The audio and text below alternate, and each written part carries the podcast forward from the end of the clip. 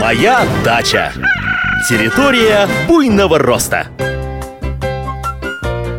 Здравствуйте, здравствуйте! В эфире информационно-познавательная, садово-огородная и цветочно-декоративная программа «Моя дача».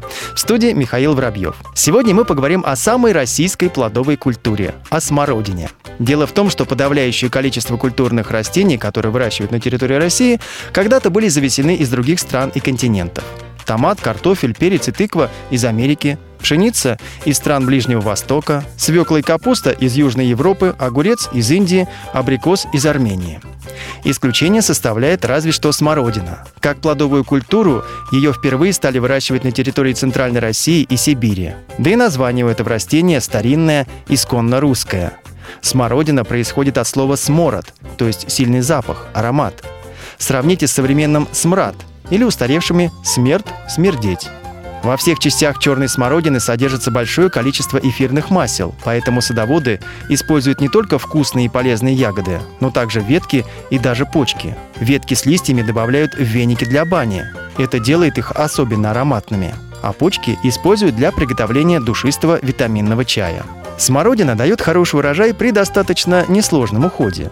Каждый год весной рассыпайте вокруг кустов по 2-3 ведра компоста или хорошо перепревшего навоза. В течение лета почву вокруг кустов полезно мульчировать скошенной травой, соломой или опавшими листьями. Если растительной мульчи недостаточно, то обязательно проводите подкормки минеральными удобрениями. Весной это аммиачная селитра или карбамид. Смородина плохо переносит заболачивание, но любит обильные поливы.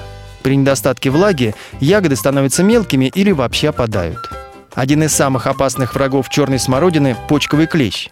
С ним очень трудно бороться. Живет насекомое внутри почек или под землей, поэтому яды-химикаты против него бессильны. Однако ранней весной, когда почки набухают или еще только начинают распускаться, можно провести локальную термическую обработку кустов, или, иначе говоря, облить ветки горячей водой. Для этого нужно нагреть воду практически до кипения, залить в лейку и тщательно полить крону кустов через ситечко. Вода при этом остынет примерно до 60 градусов. Такая температура не повредит растениям, но погубит почковых клещей. Почки, в которых обосновался этот вредитель, хорошо заметны после распускания. Они становятся округлыми, похожими на зеленые шарики. Такие почки нужно удалить и обязательно сжечь. Конечно, подобная борьба будет особенно эффективна, если в ней примут участие все соседи, кто выращивает черную смородину. На сегодня все. Хорошей вам погоды, отличного настроения и, конечно же, высоких урожаев. Моя дача. Территория буйного роста.